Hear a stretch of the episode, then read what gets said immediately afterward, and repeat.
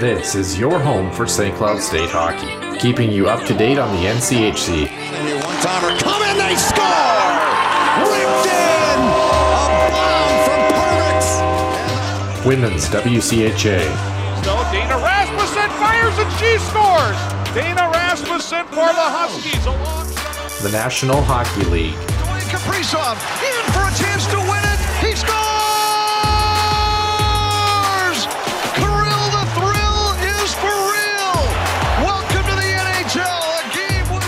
And everything from the state of hockey. St. Cloud Cathedral is now 42.6 seconds away from wrapping up the school's first ever title. Welcome to the Huskies Warming House Podcast Den.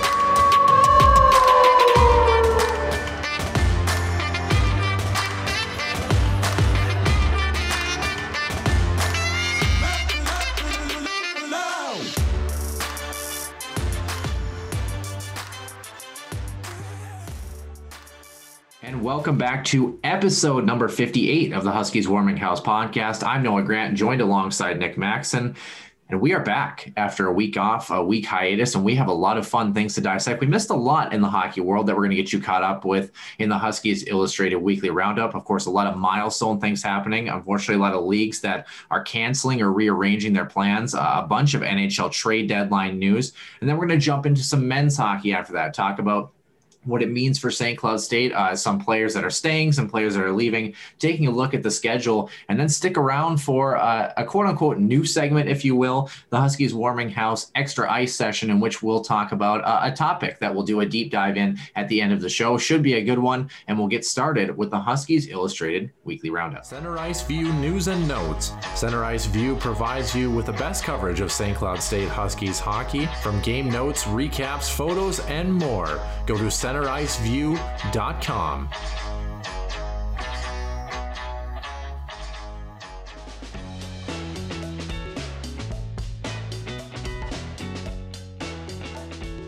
Getting things going on the Huskies Illustrated Weekly Roundup. Starting on the international stage, the uh, IHF has abruptly canceled the Women's World Championship in Halifax and Truro, which was set to start on May the 6th. The timing and lack of a contingency plan has sparked outrage in the women's hockey community, including statements from American Daniel Taylor Knight and Kendall Coyne Schofield, remarking on the double IHF treating women's hockey as, quote, an afterthought. IIHF President Rene Fasel said the organization didn't have a safety net in place because there didn't appear to be a need for one. Staying in Canada, the 2021 Memorial Cup has been canceled, marking the second straight year that the trophy will not be awarded. The Canadian Hockey League announced in a statement Regrettably, we do not see a path in which we will be able to produce champions in our three member leagues due to border restrictions and quarantining requirements. The Ontario Hockey League also canceled their season last week. It was the only major junior league to have never started play this year the leagues will start to look towards next fall as next season rolls around when the NHL hopes to start their regular season play on October the 12th with a full 82 game schedule. Training camps would open on September 22nd, which would include the addition of the NHL's 32nd team, the Seattle Kraken. Speaking of those Seattle Kraken, Nick, an intriguing lawsuit has come out of the future addition of Seattle's franchise to the National Hockey League. A beloved punk rock bar named the Kraken Bar and Lounge did file a lawsuit in King County Superior Court alleging trademark infringement and torturous inference. No idea what that means, but apparently the establishment, which opened in 2011, is seeking $3.5 million and says the Seattle Kraken Hockey Club has irreparably damaged its brand. According to the Seattle Times, at issue is the team name itself, as well as the fact that the NHL organization plans to open a restaurant called the Kraken Bar and Grill at its practice facility this fall. The latter was the final straw for the existing bar owners, and their lawsuit said that they had to put up with the team name amid numerous new customers showing up in hockey apparel, which would be in contrast to the bar's typical music crowd. The Kraken bar's regular patrons frequented the bar precisely because it was a dive bar associated with affordable food and drinks, as well as cutting edge live music performances by well known punk and metal bands. The existing establishment wants the team to be prevented from using the Kraken moniker and any additional names that could be mistaken for its own trademarks. The bar owners also claim the team team's newly planned restaurant is quote sure to ruin the kraken bar and its near decade old cherished image and reputation as one of seattle's last dive bars end quote according to the lawsuit Moving back into the NHL, it was a busy two weeks for the league as the college hockey season came to a close on April 11th. Uh, former North Dakota Fighting Hawk Shane Pinto made his NHL debut about a week ago in Ottawa, and the trade deadline came and went. Of notable moves since our last show, Columbus shipped out for Nick Foligno to Toronto for a first round pick this June and a 2022 fourth round selection. Carl Soderberg was also shipped from Chicago back to Colorado, where he spent time before earlier in his career. Three of the big fish on the block also found new homes. Los Angeles dealt center Jeff Carter to Pittsburgh for a third and fourth round pick. Boston nabbed Taylor Hall and Curtis Lazar from Buffalo in exchange for a second round selection, and former Notre Dame fighting Irish forward Anders Bjork and Sam Bennett went to Florida from Calgary. And the final trade of the deadline was a big one. Jakub Vrana, Richard Panik, a first and second round pick, all to Detroit, while the Washington Capitals picked up the electric forward in Anthony Mantha just to add on that one there, Anders Bjork was part of that trade going back to Buffalo in the Taylor Hall trade. Noah Grant, uh, not the best writer, but he'll bring you this one here. Last Monday, San Jose Sharks forward Patrick Marleau broke Gordie Howe's long-standing record of most games played in the National Hockey League, playing in his 1,768th game against Vegas. The record, which has been active since 1980, was broken by the 41-year-old Marleau, who is in his 23rd NHL season. In 21 of those seasons with the Sharks, he currently has 566 career goals, and the Sharks veteran began his career with San Jose on October 1st, 1997, after going second overall in that year's draft. Nick, to put that in perspective, the Hartford Whalers moved to Carolina that year. Nashville, Minnesota, and the Atlanta Thrashers slash Winnipeg Jets 2.0 didn't even exist yet. Mario Lemieux won the Art Ross Trophy. The Florida Marlins were weeks away from their first World Series, and the last year of the Chicago Bulls dynasty, featuring Michael Jordan, Scottie Pippen, and Dennis Rodman, was in full effect the most popular show on TV was the final season of Seinfeld. The movie Titanic would come out months later, and the top spot on the billboards was Boyz II Men's Four Seasons of Loneliness. Marleau, who has eight points in 44 games this year, faced a Vegas club that will not play 1,668 total games as a franchise until sometime around the start of the 2039 NHL season. I wonder if I'll be alive by then. In other records, Pittsburgh superstar Sidney Crosby joined historic company as he tallied his 16th straight point per game season yesterday. Only Gordie Howe and Wayne Gretzky have managed more seasons with a point per game pace, with 17 and 19 respectively. In Washington, defenseman Zdeno Chara became the fifth defenseman and 13th player in NHL history to reach the 1600 game mark. Selected in the 1996 draft, Chara joins defensemen Chris Chelios, Scott Stevens, Larry Murphy, and Ray Bourque in the 1600 game club. And Florida fellow blue liner Keith Yandle earned sole possession of second place on the NHL's Ironman list, playing in his 915th consecutive game yesterday, passing Garry Unger. Doug Jarvis holds the all time record at 964 games. Yandle has not missed a single game since the 2008 2009 season. I also haven't missed a single game either, Nick. I've just been watching them on the TV. Speaking of the TV, in local news, the Minnesota Wild are the latest club to clinch a playoff berth after their 6 3 victory yesterday over San Jose. Vegas and Colorado are the only other teams that have already punched their ticket to the postseason in the West.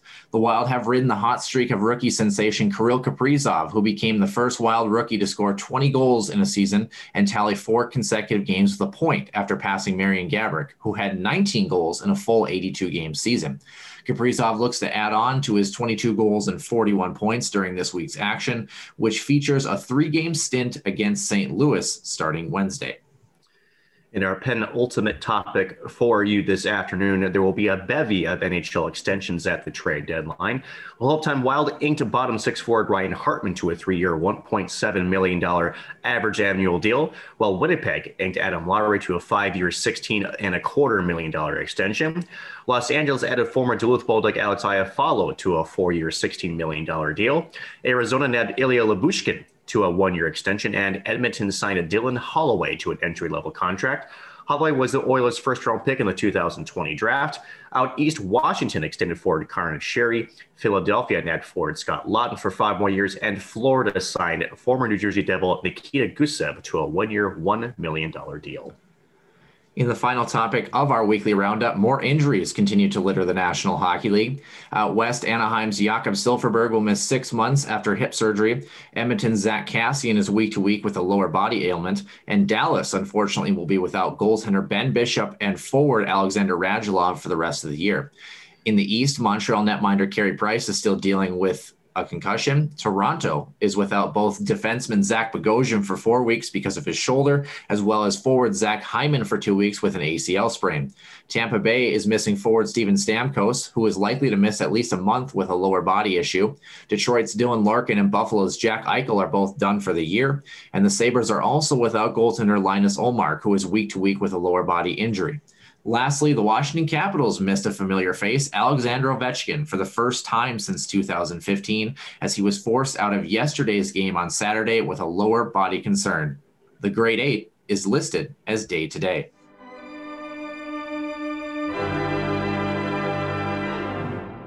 And once again, welcome into episode number 58. I'm Noah Grant, joined alongside my co host Nick Maxon. Nick, we've got a lot to get to. Uh, just in general in the hockey world, of course, having a week off. First off, let's start with you though. Uh, what the heck did you do on your week off? Did you sit around? Did you have a couple of uh, alcoholic beverages? Like what what was the plan for Nick Maxon on his uh, rare Sunday off?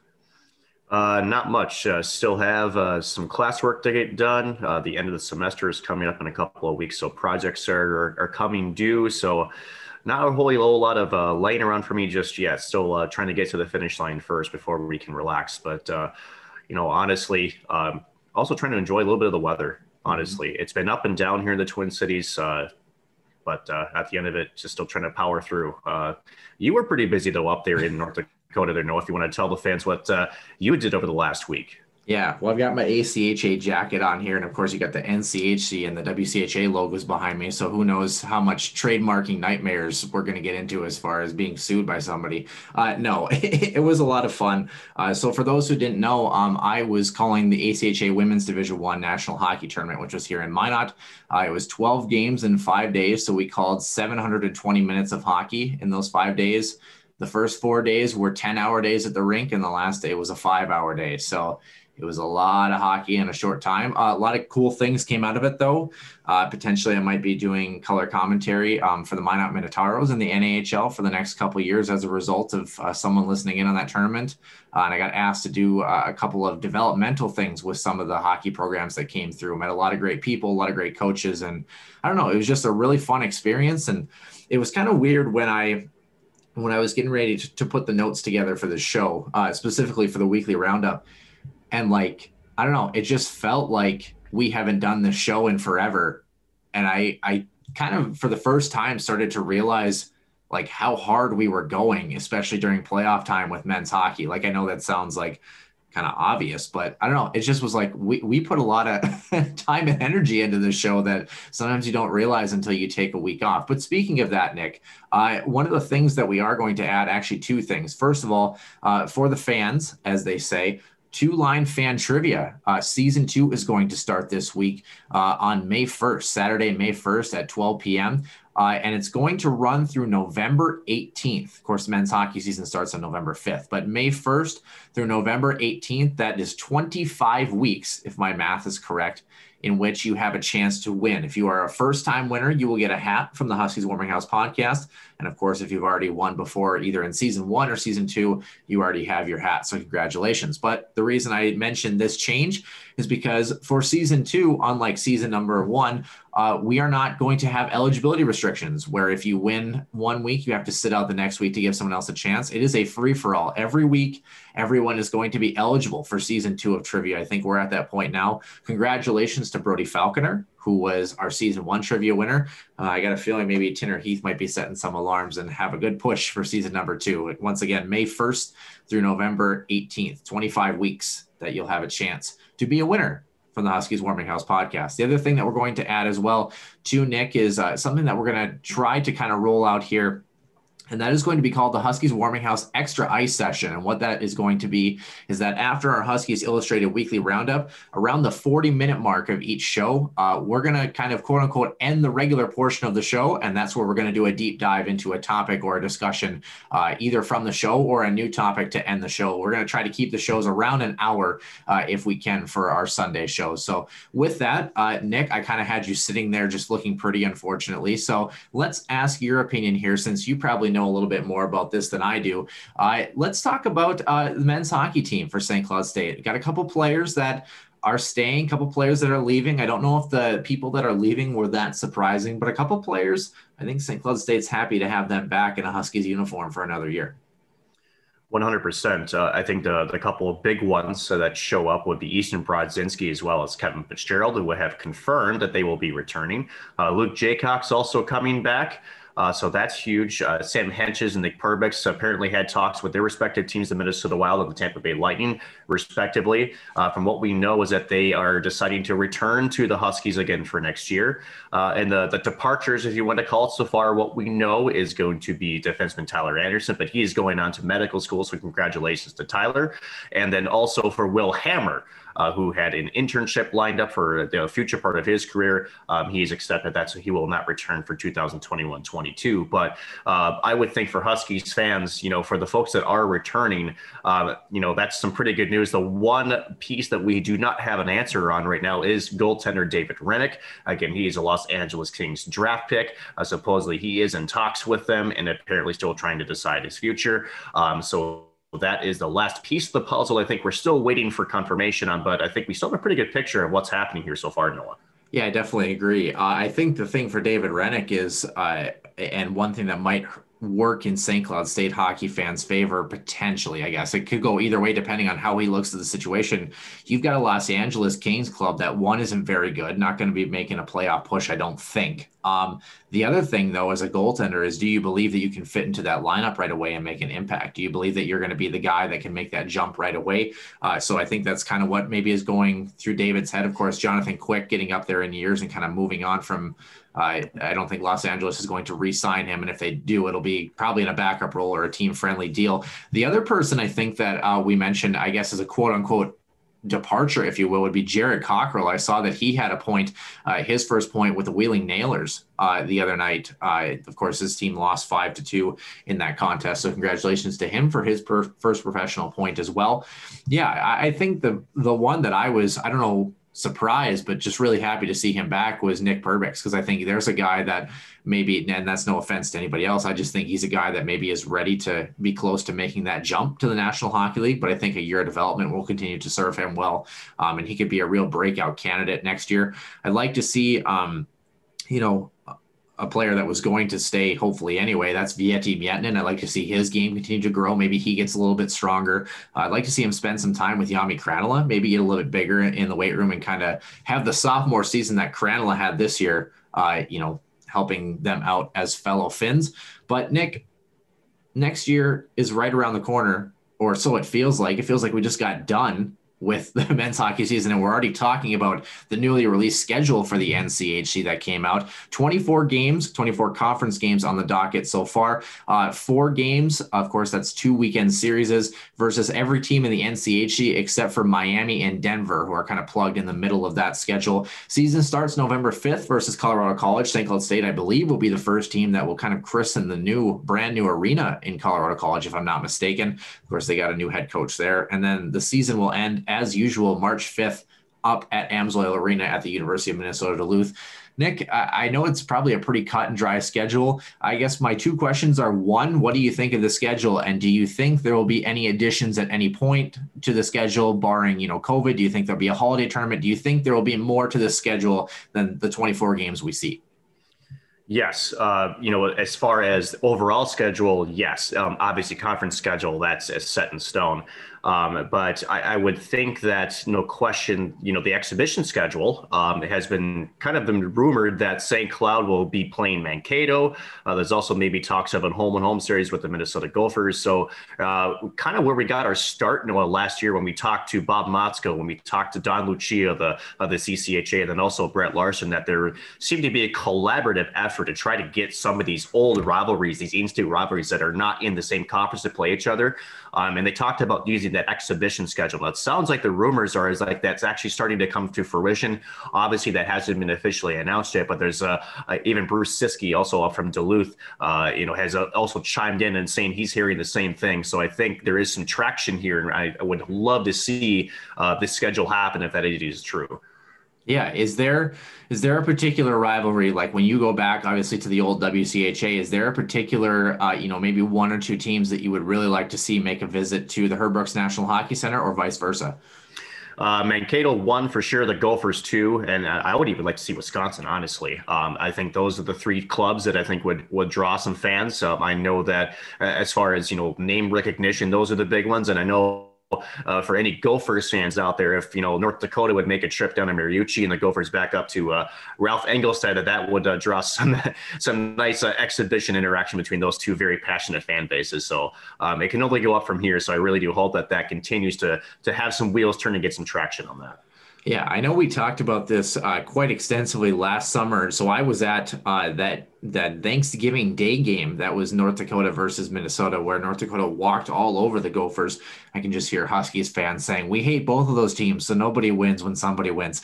But um, I the, the one thing that was insane, and I, I guess I can reveal this, is that we sat, my dad and I sat at center ice, you know, right pretty much up right where the concourse level is. We were like two seats down, right on the center ice line. And the tickets combined were like $220 for two tickets, you know, combined. And that's just absurd for a college hockey game, especially on Thanksgiving. So, again, I think that there's a piece there that how do these teams generate revenue? How do they generate interest, but also kind of stay within the constraints of making it still a family friendly thing? You know, the big thing for us was, you know, my dad and I, the closest we ever got to actually seeing North Dakota play Minnesota as a kid was actually 2006. We were hoping that, you know, Minnesota was going to take care of Holy Cross and end up facing uh, North Dakota, who I believe beat Michigan in that uh, regional tournament in Grand Forks. So I'm, I don't know. It's just college hockey just I, I, think has a lot of work to be done, like we've talked about with that. But speaking of a lot of work to be done, Nick, one topic that we also kind of took note of, and we mentioned in the Huskies Illustrated Weekly Roundup, is the fact that the Women's World Championships were abruptly canceled. They were supposed to start on May 6th, um, and it really seems like the IIHF didn't really have contingency plans in place.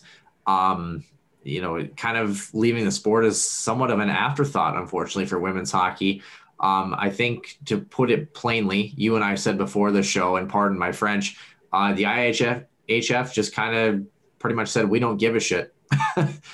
I, I, mean, what what was your reaction to that? Because for me, I, I was pretty ticked off by it. Uh, pretty upset. Um, you know, and I'm kind of surprised a little bit because if you think, you know, would they really have this sort of planning if it were the men's? No. Mm-hmm. Um, you know that they would have taken more into consideration a the the placement of the original tournament. You know would there be restrictions? There's a whole lot of pre-planning that's involved talking to officials to try to prevent this sort of thing. And you know darn well as i do there would have been a contingency plan in place.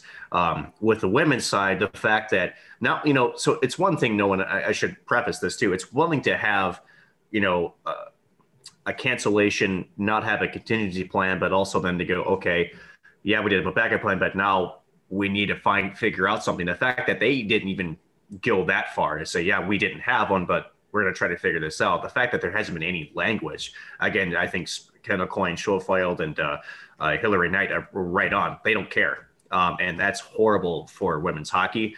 Um, I believe Dallas, if I remember correctly, actually kind of you know, raised a hand, if you want to call the city of Dallas, and said, you know, we're, we're willing to, to, try to make this work if we can. I'm not sure how much push or leverage they would have in, in, in making that happen, but uh, terrible for the athletes, terrible the look for the IHF, and a very, you know, not so, uh, you know, good look for um, anybody that's involved. And it certainly just hurts, obviously, the athletes and the teams involved. So uh, just not great uh, news for the hockey world. Yeah, I think uh, if I remember right, it was something like just under 260 players that you know pretty much are going back home. You know, some of those players had started that eight day quarantine process and started to kind of go through those sorts of things. And it's like, uh, I think it was, uh, like you mentioned, I think it was Kendall Coyne that said it best. There's 250 players that are going home that the best answer they got was, well, we don't know. We weren't prepared. You know, it's not going to be a thing. And that's, again, like you mentioned, um, when I was talking with a couple of women's hockey coaches last weekend at the ACHA tournament, uh, we kind of talked about the growth of the game. And, you know, it was interesting to be playing a tournament in the later parts of April as far as college hockey, especially women's college hockey, was concerned. But then you talk about the viability of the sport, and it just seems like you take two steps forward and one and a half steps back uh, when it comes to women's hockey. And the problem is so cyclic because they just never really afford an opportunity for, you know, these sorts of programs to really start to get going. And I don't know, I was really frustrated by it. I, I figured we'd give it at least a couple minutes to talk about that because I don't know, it's just things like that that are uh, so mind blowingly aggravating. Why, like you mentioned, the biggest thing is, you know, it's one thing if the men's and women's worlds are both in the same page, right? Where they say, hey, they're both in Toronto. All of a sudden, we've got this huge, you know, COVID outbreak or whatever it is. We can't do it, but we're going to move it over to Edmonton or we're going to move it to Buffalo, New York. That's one thing. But like you mentioned, no parity related to the men's tournament. And number two, uh, no no secondary plan. I would say of all the two years in world history to have a secondary plan for any and all events that you schedule 2020 and 2021 would be uh, some pretty good years to maybe think about a backup plan for a lot of things. Um, it's just unacceptable, honestly. Yeah, it yeah. just is from it's it, and it, you know, as you mentioned, you know, it's the 250 athletes that really heard from this. But you know, you talk about the growth of the game, but what does that say to the athletes? You know, that that spent all the time training and trying to get through this. That you know, all this hard work and you know the excitement to try to get to this stage, and then they get sent home with really just like, well, we didn't plan for it. And especially like you said we're in a you know it's been 14 months essentially coming up here quick about dealing with this pandemic. How the heck do you not have a secondary plan? It just speaks very loudly to how you know the AAHF honestly is treating women's hockey and it's just uh, it's just uh, horrible and unacceptable yeah, just disappointing. Speaking of treatment, Nick, the other topic, uh, one of them that we had in the weekly roundup that I wanted to get your opinion on, because I'm kind of on the fence about this one, and that was the story about the Seattle Kraken uh, and the Kraken Bar and Grill, or the, that dive bar that is suing the Kraken for $3.5 million. Now, I don't know about the money amount. That one's kind of iffy for me. That's a lot of money. Uh, but in some respects, I guess I can kind of understand – the bar's position. Uh, they're not a sports bar. That's not what they do. Uh, they're a dive bar. Um, I guess it's not a bad thing that new patrons are coming in, but I think the problem was that new patrons are coming in expecting it to be like a Seattle Kraken themed, you know, bar, and they're like, well, no, we do punk bands and metal bands, and we do rock, and it's a dive bar, and that's kind of what we do. So, what were your thoughts on this? Do you think the bar has any sort of a case? Do you think they're, you know, no, you don't think so? No. Um, you know, trademark infringement is is very weird. Um, you know, in a case, and unfortunately for this bar, when you're going up against a a huge business that's the NHL, they're not going to win this case. Uh, number two, uh, the argument that their patrons are coming in, that's not something anybody can handle, right? So all the NHL has to argue is, well, what if you know these people who are visiting don't know who you are, just walk in and say, oh, that's a punk band. Well, just because you single out the people who are wearing a Kraken jersey and now you're complaining about that, that's not an argument's sake. Um, so essentially, what what their what their argument is is that hey, you're, you're changing our business plan, you're confusing our patrons. Uh, at the end of it, that's not something anybody can control. So uh, at the end of it, I, I think they lose this case. Um, I, I understand for them, you know, they're seeing a changing business model and uh, it's it's sad. I mean, I'm never in a, a, person that says, you know, I want to see a business go under, and especially for one that seems to have a pretty tried and true identity about who they are. Um, but in a, in a in a case like this, I think they're swimming upstream uh, legally in this case. Yeah, one of the words apparently I pronounced it wrong because I can't read. Shocker. Uh, it's tortious interference. Tortious interference. Yeah. Tortious Tor- inter- yeah. tortious interference. Yeah. Explain what does that even mean?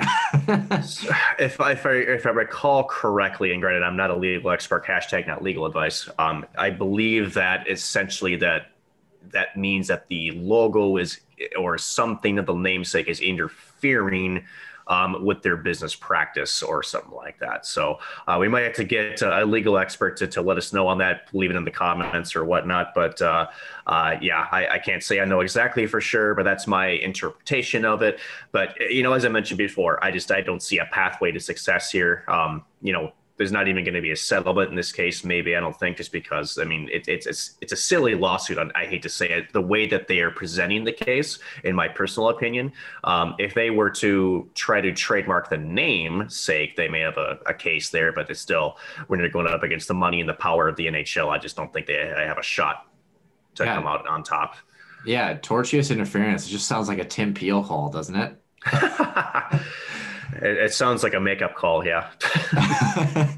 I don't know. So normally, like we mentioned, uh, the our new segment, the Huskies Warming House Extra Ice Session, we tried to do it at the 40 minute mark. We're coming up on just a little bit at the 30 minute mark here, and kind of expecting it maybe as we move into the summer to be a little bit of a shorter uh, show in general, just because of the lack of substance. And we'll probably be a little bit more NHL heavy as we follow the Minnesota Wild. Uh, so we're gonna kind of start to move on over to that Extra Ice Session here. Uh, the one thing I do want to mention, uh, if listeners are tuning out at this point, is that we um, are hoping to have an interview this week with Brett Larson. Of course, we were trying to catch up with him last week, but he's on vacation in Florida. Good for him. Uh, what much, much, much oh, deserved. And coaches conference.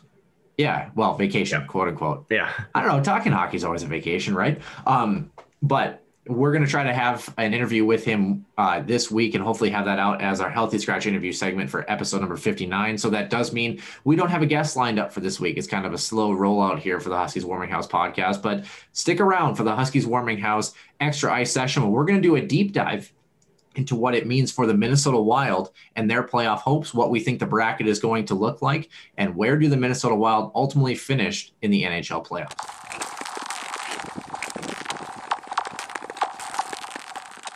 Welcome into the Huskies Warming House podcast extra ice session. Of course, doing a deep dive into the Minnesota Wild clinching their playoff spot against the San Jose Sharks yesterday on Saturday.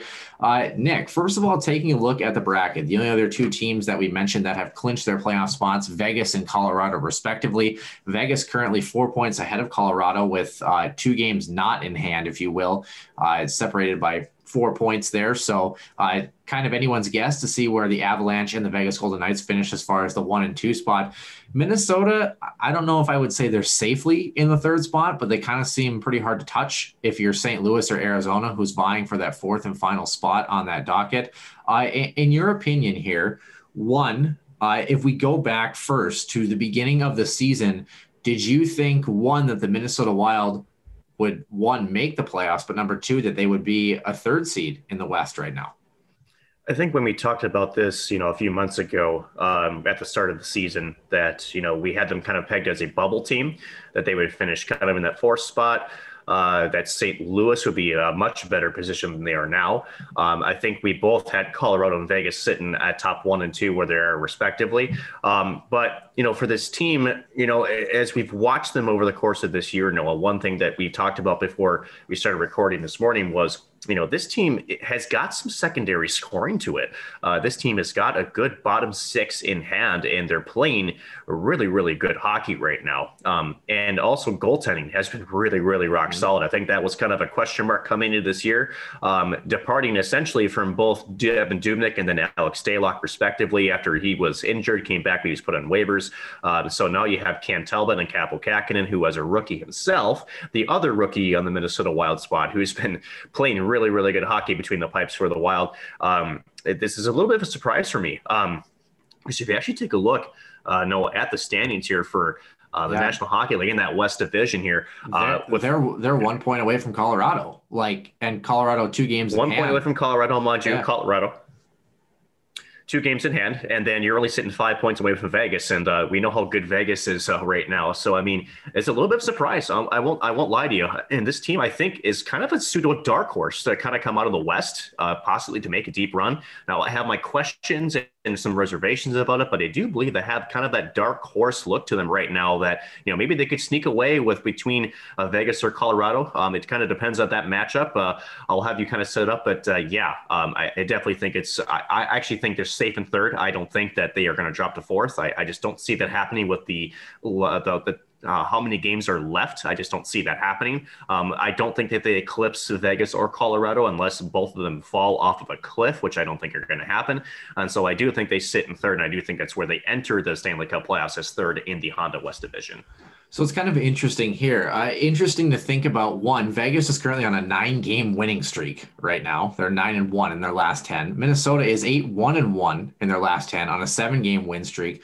Interestingly enough, as you mentioned, so to break down the points, Vegas 47 games played, 34 wins, 11 losses, two OT losses. That's 70 points. That's a 7.45 winning percentage. Not too shabby of a year for the Vegas Golden Knights. Uh, interesting. Uh, I don't know. I don't know if Minnesota can overtake Colorado. Colorado has a couple games in hand, and really the Avs have really kind of had Minnesota's number this year in the head-to-head matchups. Not that that makes a whole heck of a lot of difference, but just to point that out there, if it is the two and three matchup that we were talking about, 45 games for the Colorado Avalanche, 31 wins, 10 losses, four OT uh, finishes for 66 points and a 7.33 winning percentage. They just are on a one game losing streak, losing the other night. Minnesota on their seven game winning streak, 47 games played, the same as Vegas, 31 wins, tying Colorado, 13 losses though, and three OT finishes, 65 points, one point back, and a 6.91 winning percentage. I think I don't know that I would have ever expected this group to be at a 6.91 winning percentage. Interestingly enough, as you look at Vegas, plus 57 in the goal column, not bad. Plus 53 for Colorado. Minnesota's only at plus 28. So it kind of tells you that uh, similar to the St. Cloud State Huskies when they made their playoff run, uh, you know, when you look back at the regular season, uh, they were a group that, you know, they weren't blowing opponents out of the water. They were kind of this battle tested group that, you know, kind of had the ebbs and flows of winning these tight, close hockey games, which I think bodes well as you move into playoff time. Arizona, like you mentioned, and St. Louis are in four and five, respectively, separated by a point. Uh, their goal differentials are minus 22 and minus 11, respectively. So I don't know if the four seed really is having a, uh, going to have a very good luck of the draw. But right now, as you mentioned, Vegas would face Arizona currently, although St. Louis has three games in hand. So Arizona or St. Louis, and then Colorado would be the two seed facing Minnesota, and the winners of each of those series would get each other uh, in the second round of the playoffs. So Nick, I want to get your opinion.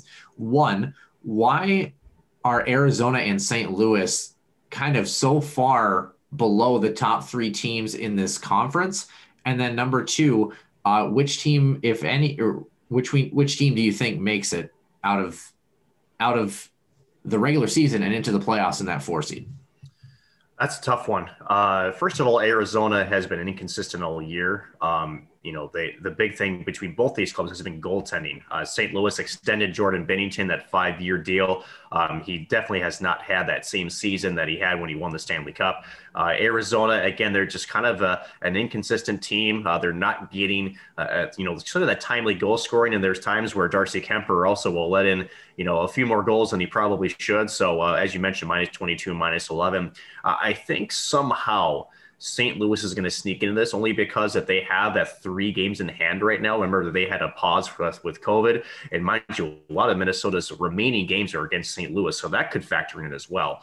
Um, and uh, St. Louis has always given Minnesota fits in recent years, uh, although you know defensively their identity has not been the same this year. So it's a tough draw. Uh, for them in that in that group. But uh, you know that's uh, for those two teams respectively. They're just they're just not getting the scoring. Again, you talk about the goals for 160, 161, and 151 respectively between Vegas, Colorado, Minnesota, and then it just drops. Arizona 128, St. Louis 131, San Jose 125, but then the goals against us really climb. Again, 150, 142, 163. Uh, so that to me is the big difference. Again, you're just not getting the scoring and you're not getting the timely stops. And that's why those two are separated between Minnesota by right now.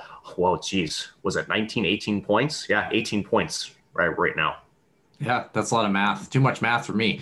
Uh, one of the things I totally agree with you. I think St. Louis is going to be the team that comes out of this. I, I think, if anything, with their goaltending woes, uh, the biggest thing is if their goal scorers could even halfway shows show up, I think they're going to be all right. But again, Minnesota could kind of control Arizona's fate a little bit this week. Like you mentioned, three games and what is it, five days against St. Louis this week. So that could shake things up as well. This Arizona group, though, I, in a weird way, I feel like they're deadlier uh, in the postseason. It, I don't know if that's an odd thing to say, but like you mentioned, they're wildly inconsistent, but they've been a group that even with Minnesota have shown to be a streaky scoring team and have given a lot of groups uh, some fits when it comes to uh, their play as well. But again, that consistency piece, I think, is a, a big factor, as you mentioned. I think the best case scenario for Minnesota, to be honest with you. If they can't do it themselves, again, Colorado has two games in hand on pretty much everybody in this bracket except for St. Louis. I think the best thing would be if Colorado starts to go on a tear and Vegas starts to lose games. I don't know that I want Colorado in the first round if I'm Minnesota in that 2 3 matchup. You know, so I, I think that the best case is either Minnesota or Colorado can slip into that that one spot there, and they don't have to face each other in the first round. I'd like to see Colorado kind of get beat up by whoever they're playing a little bit, or at best slash worst, I guess, Colorado walks over their first round opponent as the one seed and has to wait a little bit while Minnesota maybe dukes out a five or six game series. And again, I know that sounds odd to people, but it also means that Minnesota might be a little bit more kind of in rhythm as far as that's concerned if they can get out of the first round. So let me ask you that, Nick. Um, ultimately, where do they finish one through four, and who wins the one versus four and two versus three matchup to force the second round matchup in the playoffs? Well, that's tough. Um, again, you know, I, I, think it stays where it's at. I think Vegas stays in the one. I think Colorado stays two, Minnesota three. I think, as you mentioned, I think St. Louis can sneak in over Arizona just because of the games in hand. So you have Vegas over St. Louis. And I hate to say this, Wild fans, but as you mentioned, you're absolutely right. Colorado has just had Minnesota's number this year. Uh, that top line, MacKinnon, Landeskog, and Rantanen, just, just does not seem to have a defensive answer for that three this year. They have walked all over the the last couple of games that they faced them, um, including a pretty big blowout uh, recently against those two squads. So uh, I, I, don't have great confidence in that matchup. Now, as you mentioned, if, if somehow Colorado eclipses Vegas, I would rather have that matchup uh, between those two clubs. They play very similar styles. I like uh, the depth, both those teams up against each other. I think Minnesota actually has an edge in the bottom six against Vegas. Um, and just historically, Minnesota has, for whatever reason, played very, very well against the Golden Knights. Uh, so I, that would be the best case scenario for Minnesota, but I, I don't think it moves too much. And I think Minnesota might be a first round exit uh, against the Colorado Avalanche, who I think are maybe destined to do a very deep cup run this year with the, with the roster that they have. Yeah, Minnesota with the Kirill Kaprizov getting to the 20 goal mark this year leaves Vegas as the only group to not have a rookie that's hit the 20 goal mark yet in franchise history. I'm going to disagree with you a little bit here because it's fun. Why not? But I actually do disagree with you. I think Colorado slips in that one spot. And here's why. One, they have two games in hand. So theoretically, if they win the next two games, they'll be, you know, right up there with Vegas. But two, Vegas is on a nine game winning streak. I don't think like I what I've always seen is that when you're on a nine or 10 game winning streak, and take note, Wild fans, on this one, uh, it's usually followed by maybe losing three of your next five or, you know, five of your next seven or something like that. So, and not always, not always. Sometimes teams are just that good. Look at the Tampa Bay Lightning the year before they got bounced in the first round by Columbus. They were a group that just kind of kept the train rolling. And I don't know if they had consecutive losses more than a couple times in that entire year. It was insane. I think Colorado finds a way to really kind of turn it on at this point in the season, especially I know they had the addition of Devan Dubnyk. They're kind of cycling through their goaltenders and they've had a couple of injury bugs throughout the season. I don't know. I just think they're a group that with two games in hand, they're hungry. They're going to be feeling it. Um, they're eight and two in their last 10. Let's put that into perspective. They lost the other night, but their win streak was up there as well.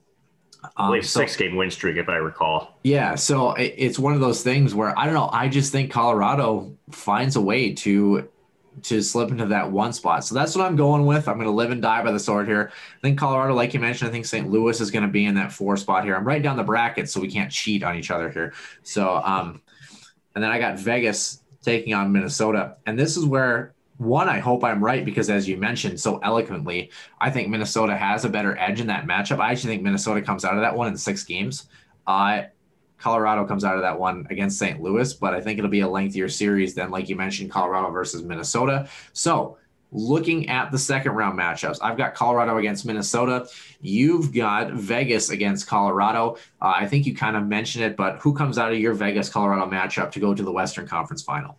Actually, I think Vegas stalls Colorado here in this one. Yeah, see, that's see, see, exactly. And here's why. Uh, Mr. Mister, I think Colorado's prime for a deep cup run, but you know Vegas is going to stop them. I'm just kidding. But yes, actually, it's the one team that has got the X factor, and that is Marc Andre Fleury. Um, I think if Mark if Marc Andre Fleury is, has actually been playing some really good hockey as of late, he could be the one X factor uh, to stop the big guns of MacKinnon, Landon, uh, well, Landeskog, and, and Rantanen. Um, and I think Colorado's depth scoring to me. Um, um, is not as dangerous as Vegas in, in, in this matchup. Um, it's and I, I, like the physicality matchup too in, in this matchup. So I, I'm going to take Vegas in six over Colorado for them to be in that West final, whoever comes out of that matchup. Interesting. I got Colorado over Minnesota in the second round. I think it'll be a hairier series than it would be in the first round, if that makes sense. Uh, I still think Colorado comes out of that one. Uh, I think Colorado punches their ticket to the Western Conference Final. Uh, Nick, do you have the standings pulled up in the National Hockey League by chance? I do. Yes. Yes, okay. I do. I figured you were prepared, but I just wanted to make sure the listeners knew you were. Uh, so maybe let's take a look. Let's take a look at the other uh, um, conference in the quote unquote West, if you will. And if I'm not mistaken, do you remember the two brackets uh, is it the Central that matches up with the West, and then it's the East and the North that are the two Eastern ones? Do I have I that correct? I believe so. Yes. Okay, we could totally be wrong uh, because that's just what we do on the show is get things wrong. So let's like let's take a look at the Central here. Do you want to kind of maybe do a deep dive ish into uh, just taking a look at the rest of the playoff bracket here? Is that yeah, something sure. that that would be down for? Um, just to see how wrong we really are going to be. So looking in the Central, of course, the Central looks a little different this year. A couple addition of a couple of uh, Eastern teams that normally are not in this grouping. Carolina sitting first overall at 68 points. Florida uh, at Ooh. 67, but has two games more than any team on this list except for Nashville. 64 points is where Tampa Bay is at in the third spot, and then Nashville and Dallas in a dogfight for fourth and fifth at 54 and 52 points, respectively. Uh, Chicago very narrowly in the mix at the sixth spot at number 49. I don't think they're going to punch their ticket, but they're they're they haven't been mathematically eliminated yet. And then Detroit and Columbus rounding out the eight in that grouping there. Uh, for you, who finishes one through four in that grouping, uh, and what are the results of those matchups?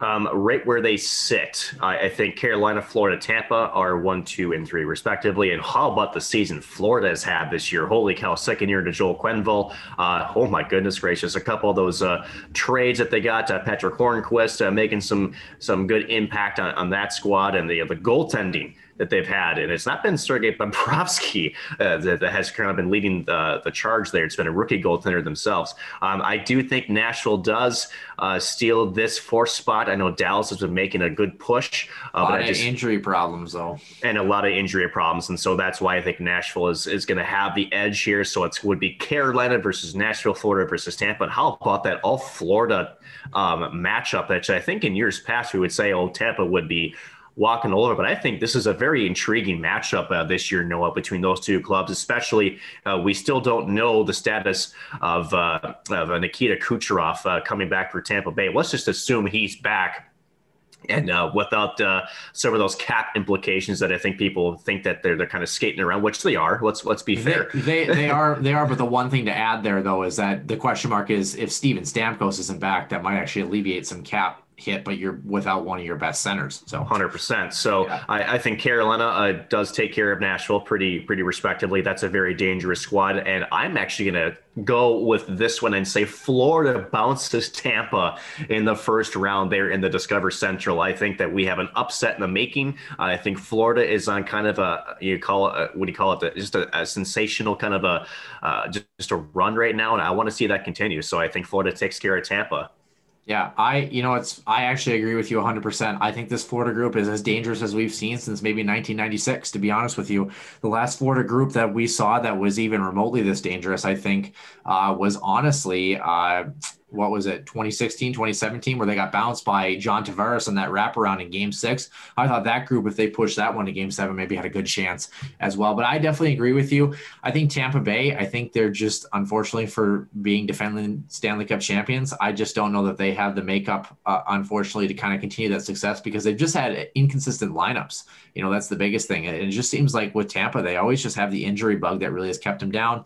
I agree with you on nashville as well. Um, i don't think nashville Nashville is going to be any sort of a test for Carolina, although we've seen crazier things happen. That Nashville group just has been decimated by injury as well. And I have not been impressed with their game. They're minus five in the goal differential, plus 14 for Dallas, who's trying to sneak up on them. But I don't think either of those opponents has a chance against Carolina, like you mentioned. Interesting as you look.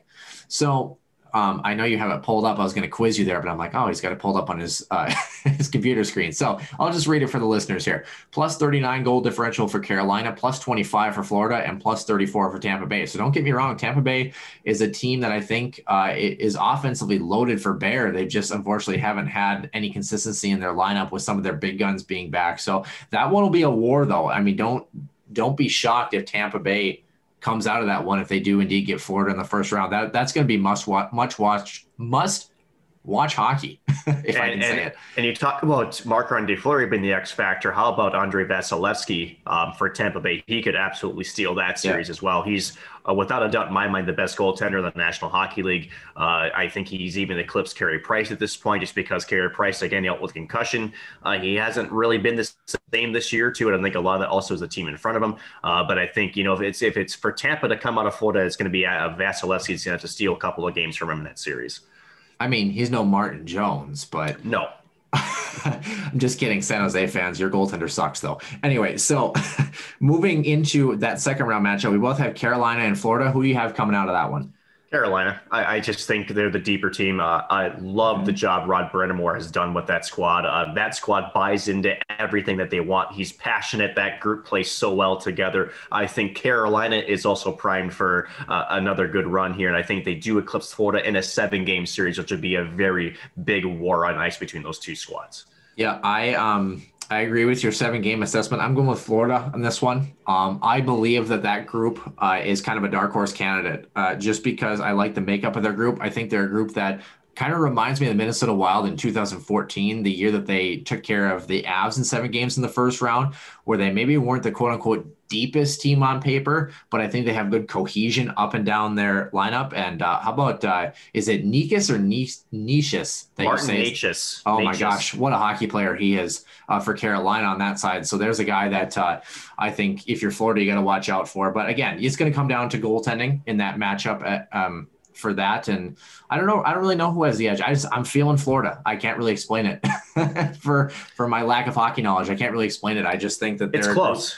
It's know? close. Um, and you know what's what's it's funny that you know when we talk about the, the central and the west, and you, you have these you know three solid teams, and you have you know sort of that you know two team battle for the fourth. I, you know, it's, it's, it's intriguing. Those top three, there's not much that separates them here in the Central, at least I think. Um, the West, you know, I think Colorado again. You have that big three, Nathan MacKinnon there, who maybe sticks out a little bit. But Vegas, you can't, you know, take away from Max Pacioretty, Mark Stone. Um, you know, they got a couple big guns there, and then for Minnesota, Kirill Kaprizov, who um, has been as advertised um, for the Minnesota Wild he's, this year. He's been, he's so, been so fun to watch. He's been okay. just okay, right? Yeah, he's been he's been unreal. So Nick, moving into the last ten minutes here, we've got two more divisions to get to here, or conferences, whatever divisions or divisions. Holy smokes! You can tell that it's been a week off for the boys here. So moving over to the Mass Mutual East Conference here, Nick, if you want to pull that one up. We've got Washington sitting in first place at 66 points. Pittsburgh right behind him at 65 points. Wild fans not happy to see that one as far as first round draft picks are concerned, hoping they were going to drop off the face of the earth. The New York Islanders, also 48 games played, sitting at 63 points respectively. And Boston with two games in hand at 60 points. And then I suppose the dark horse candidate, the New York Rangers, who I thought have had an okay year, just really haven't gotten a whole lot of bounces. 48 games played for them and 54 points. I think they might be all but eliminated, but you never know. Crazier things have happened in hockey. Nick, who do you have in the one through four spot here eh, in the Mass Mutual East? Uh, exactly as it reads. Um, I think is that is that is that your trend here? Is that your? Theme? It kind of is a trend. Yeah. I just well, it's so late to the season too. I just you know I, I don't see a whole lot of movement. Um, Washington. Uh, the only question I have with Washington is you know eh, how Alex Ovechkin's doing on the on the injury front. That might flip between Pittsburgh and Washington one two, but I think the Islanders and Boston round out three and four. Um, so I'll just stick with my guns there: Washington, Pittsburgh, Islanders, and Boston. And how about the Rangers? Um, who I think if they didn't have as tough of a start here, Noah, would have been uh, kind of more in the mix with this. They're a plus 30 in goal differential. Uh, they've had a nice bounce back second half of the shortened season. And I think, again, without that tough start, they may have been a little bit higher and would have been more competing for that fourth spot. And as you mentioned, crazier things have happened. They're only six points back. So three games, but again, they played two more games in Boston, who sits in fourth. So I think it's going to be a, a, tougher battle. But I want to talk about this, though, before we get to the um, to the matchups, is how big of a disappointment – has the Philadelphia Flyers been this year? Holy buckets! I mean, can you imagine uh, this team with you know with the they had a really good start, number one, and then they just seem to hit a wall, and uh, they just haven't really been able to get the train the train back on the tracks. Uh, I would think that there's going to be some major changes coming to the Philadelphia Flyers organization coming this offseason, which I think is coming very shortly. Yeah, I definitely agree with you. I, I, don't know what it was about that group. And they were a group that it's funny because last year kind of went on a tear before COVID hit. And they're just a group, and with Chuck Fletcher, former Minnesota Wild GM at the helm, they're just a streaky team. You know what I mean? And, and I don't know what it is where it just seems like if their offense and their goaltending is great, their defensive core is struggling. If their goaltenders are struggling, their offense and defense look all right, but they're not getting the saves they need. Or their offense dries up, but defensively and goaltenders, they're holding them in a game, but they can't find a way to get over the hump. Just kind of a, I don't want to say a comedy of errors, but I don't really know what else to call it. It's just kind of been a really odd season for Flyers fans. It's probably because uh, NBC Philadelphia got rid of Katie Emmer. That's probably what the problem is, to be honest with you, Nick. Um, sorry, shots fired there. Uh, so I'm going to go uh, almost similar to yours here. Washington's going to match up with the New York Islanders, who are going to be in four, and Pittsburgh and Boston are at the two and three, respectively. I think Boston, with two games in hand, makes a late season push. Uh, they're seven and three in their last 10. Boston is against a five, four, and one New York Islanders group that uh, I think the Islanders actually are probably a deadlier matchup for Washington than people would give them credit for. Very stingy defensive group under Barry Trotz. I always like the Islanders. They kind of remind me, they're like the the modified and improved 2017 Ottawa Senators, if you will, where they just play a nice defensive structure. So again, I've got Washington against the Islanders, but Pittsburgh against Boston. Nick, you've got Washington against Boston and Pittsburgh against the Islanders. So Washington, Boston, who do you got? Washington on that one, yep. and then I have Pittsburgh coming out against the Islanders. I just uh, I just think uh, as stingy as the Islanders are, they've had struggles with Pittsburgh this year, and uh, I, I, think uh, the the Penguins is is not as good news for Minnesota Wild fans who are again hoping for a higher uh, secondary first round pick. Their hopes are gone. So I think it's going to be Pens Caps again coming into the second round here in the Mass Mutual East. I always loved ever since I was a kid the the people who used to put on put on uh, social media the pens versus caps, right? Like you know the actual pens, like the writing utensil versus the caps off the pen. I don't know. I always it's cheesy, but I love it. So and I think that'd be a fun matchup. Uh, for me, I got the New York Islanders beating the Washington Capitals in round number one. How about that one for you? I think I like the matchup with Barry Trotz. He knows the system in Washington. Obviously, it's changed quite a bit, but um, I don't know. I like the defensive structure. I think that there's one team that could give the Capitals fits. I think it's them, and that's going to be my outrageous, I think, pick. so far in the East is the New York Islanders. I think Pittsburgh comes out against Boston. I think that'll be a good series. So that'll be a gritty series. Um, so I'm going to actually go hot take here. I'm going to go with the New York Islanders to make the conference final. How about that one?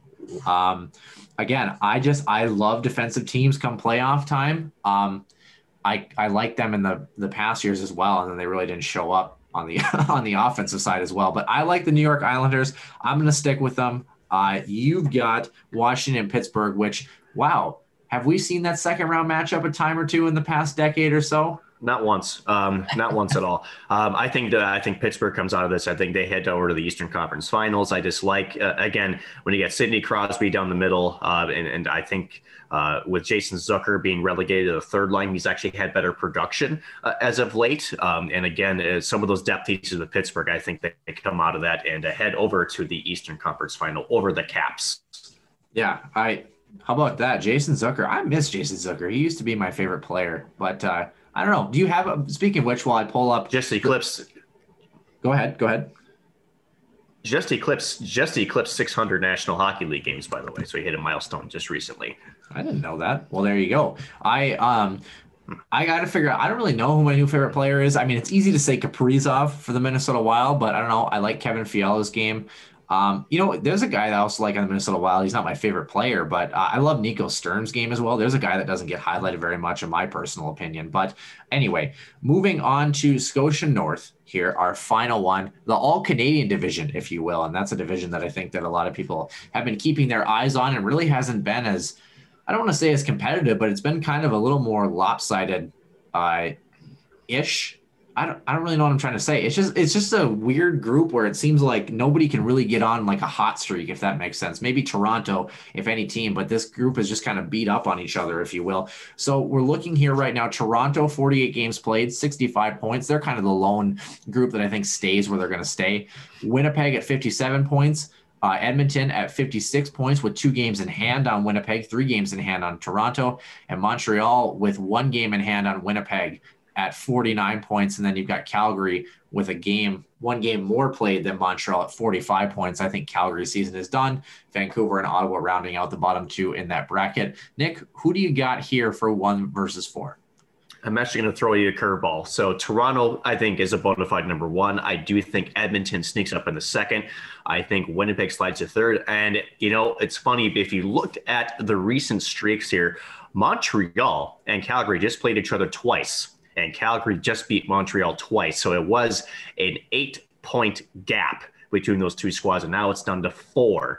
And Calgary's been playing a little bit better hockey as of late. Uh, Calgary um, five and five, Montreal three and seven. I'm gonna go with the surge of the Flames and say they are going to somehow piss off Mark uh, Marc Bergevin and everybody in Quebec province and Calgary's going to eclipse Montreal to be your fourth spot, and they're the ones that are going to end up making the postseason to face Toronto in the first round with Edmonton hosting Winnipeg also in that first round as well. I I've never seen Canadians to get too animated about their hockey. Have you? I don't know. You know, it, it's funny. You know, if you want to really want to trigger Canadian hockey fans, you know, the reason why they did the Scotia North was not because of the quarantine, was because they were sick. Was it two years ago when not a single Canadian team made the postseason? Well, now they have four. So they just had to they just had to you know get a pandemic as an excuse to to, to mark four and into the into the into the fold. So you That's, went there. You went I went there. there. I All went right. there. All right, fair.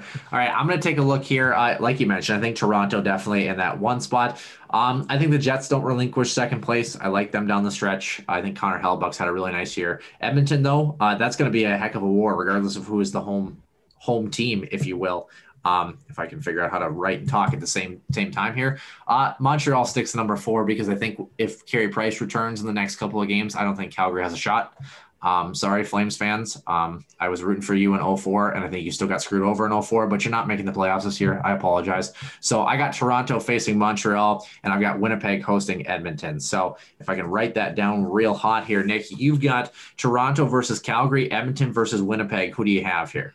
I, I, think Toronto does extinguish the Flames, unfortunately, even though they go on a ceremonious run to sneak into the play, playoffs. I think Toronto's just too deep of a squad. And then I have the Winnipeg Jets actually as the third squad upsetting the Edmonton Oilers. I do agree with you that Connor Hellebuyck to me looks really good. I like Winnipeg as a team, especially if Blake Wheeler is healthy. I know he's been kind of off and on uh, with, with, with some upper body issues. So, but if he's in, uh, Winnipeg to me is just the, the is just a tougher matchup for Edmonton. So I like Winnipeg over the Oilers in the first round. Yeah, I like that as well. Uh, Toronto, I think Toronto sneaks out of that one. It's all going to come down to goaltending. Is Carey Price going to be the guy that steals a quote unquote steals a series, if you will, like he did against Pittsburgh last year? Although I thought the defensive effort from Montreal last year was really nice. Pittsburgh had a lot more problems in that series than just goaltending, if you will. Uh, I, I agree with you as well. I think Winnipeg comes out of that second grouping, but that Edmonton Winnipeg series is going to be a war, an absolute war. So we both have Toronto and Winnipeg somehow making it against each other. Who do you got? I'm going to trigger Leafs fans. Winnipeg. Toronto still is going to find a way to lose in the second round. Um, again, Freddie Andersen uh, is not going to have a great uh, a great series, and Winnipeg with Connor Hellebuyck, with uh, you know a couple of really good, uh, you know, just some really good overall team play. And I really like Kyle Connor. Um, I really like Mark Scheifele. Um, I like the blue line of Winnipeg. Um, I think they they they shut down Auston Matthews and uh, They they shut down Mitch Marner. Um, you know, Joe Thornton. I don't know how he's still skating. He should have a walker on when he's out there. Um, but at the end of it, I think Winnipeg uh, takes down Toronto to really just make uh, that city burn to the ground, and it's Winnipeg going into the Eastern Conference Final um, against the Maple Leafs. I think the biggest hot take we've had in this entire thing is that we had Toronto getting out of the first round. There's our biggest thing. but I'm actually going to take the Leafs on this one. I think this is the year they finally punch their ticket. Uh, what better year would it be than a than a COVID year, if you will? Um, but I think Toronto. I think this is the year where their depth finally is able to punch their way through, and I think they're going to do it in unceremonious fashion. I think this is going to be a group that you're finally going to start to see some of that physical engagement some, from some of the leaders. And I think it's going to be a group that finds a way through like gritty, wacky hockey games where they're maybe outplayed through various stretches of the games and then finds a way to hang in there. I don't know. I just feel something different about this Toronto group this year. I feel like that's all my picks where I just feel something different and then watch all my picks be wrong. But nonetheless, they're all locked in. They're all on the, the trusty note cards that I have here. So we're going to take a look. Wrapping up the show here, Nick, at just over an hour. What is your one key for the Minnesota Wild finishing out the regular season to have good success and good traction moving into the playoffs? They've been most successful when their transition game is going. Uh, to me, when they play north-south hockey, um, again, uh, you know, last couple of games when they're able to just transition again. I love the skating ability of our back end. And I think that's a big key for this squad uh, because on the forecheck, I mean, Marcus Foligno, Nico Sturm, Zach Parise, uh, Ryan Hartman. Uh, this group, Eriksson Ek, I mean, this group is absolutely suffocating on the forecheck. And then you put in the skill guys like Kaprizov, Kevin Fiala, uh, just to name a few on that squad. Uh, they've got a lot of tools in the in the in the tool basket. But um, again, I think getting out of their own zone quickly and efficiently to allow them to play in the offensive zone is going to be key. Um, I, I, really like our goaltending, but uh, to me, if you spend more time on the forecheck, I think we're a little susceptible in our own zone if we stick there for about 30 to 45 seconds. But, you know, again, easy, clean breakouts, get the pucks deep, and uh, I think they're good to go kind of to piggyback off of yours, and also how about the fact great signing of Ryan Hartman for the next three years? Love that team friendly deal. Also, a guy that has the same number of points as Zach Parise, sitting like fifth or sixth in points, has had a really good year, uh, especially playing some bottom six minutes. Uh, but to your point, as you mentioned about uh, kind of the depth scoring and you know the liability potentially in your own zone, I think the key for Minnesota to keep the train rolling is putting players, your skill guys like Kirill Kaprizov and some of these younger guys, putting them in defensive situations and giving them defensive responsibility late in the season in games. So if you have a three to two hockey game where you're trying to hold a lead um, and you have a defensive zone draw, put Kaprizov's line out there. Let them kind of work through a little bit of that defensive piece of that. I know, like, don't put them out there and hope that they're they can hang on and you maybe give the game away. But I think putting players like that in that more defensively responsible structure, so that when it comes playoff time, that ice starts to shrink. You know, there's not a lot of open space there. Guys like that are more understanding of how to play in the corners and, and battle. Not that Kaprizov hasn't done that, but again, the time and space is going to shrink on Kirill when it comes into playoff time. So I think having him be comfortable, one with the limited ice that he might see in the postseason, and two with the defensive responsibility that might be required uh, to hang on for a shift to keep the boys in it in a 2-2 game against Colorado in the postseason. I think that's my key is getting guys to play a 200 foot game and understand that it might not be a flashy tic-tac-toe play that's going to end up being the difference maker in the postseason. So a little more grit, a little more defensive structure on that end, although Minnesota's defensive structure historically has been very good. And then, like you mentioned, a great netminder and Cam Talbot in front of them. So I'm excited. I'm excited because I think if we if we were being honest, we wanted to see this Minnesota Wild group make the postseason. Um, but if they made the postseason, we wanted them to sneak it or like emphatically kick the door in and be in the postseason. We didn't want them to sneak in and maybe lose out on a potentially good draft pick or something. We wanted them to kind of be a group that solidified their ticket early, and they have. They've had a great season at 31 wins uh, on the year. So, with that being said, Nick, do you have anything else to add for the Huskies Warming House podcast? Other than the fact, uh, welcome back, fans. Uh, yeah. Uh, you know, it's, it's been a good week off. Um, you know, we're uh, definitely excited to welcome in Brett Larson sometime this week to kind of break down the season as well as talk about the returners, um, as well as some of the new guys coming in. Uh, Jack Peart, Mason's uh, Mason Solquist, and um, forgetting Josh Luedtke, I believe, is the three guys that have signed NLIs. So we'll touch base with them, and they can't look forward to uh, to that interview coming up sometime this week. Yeah, it should be good. Like we mentioned, no healthy scratch interview segment this week, but we're working on next week, like Nick just said. Stay tuned, of course, for episode number 59 next Sunday, and then Brett Larson on the Healthy Scratch interview segment. And that will do it for episode number 58 here in the den.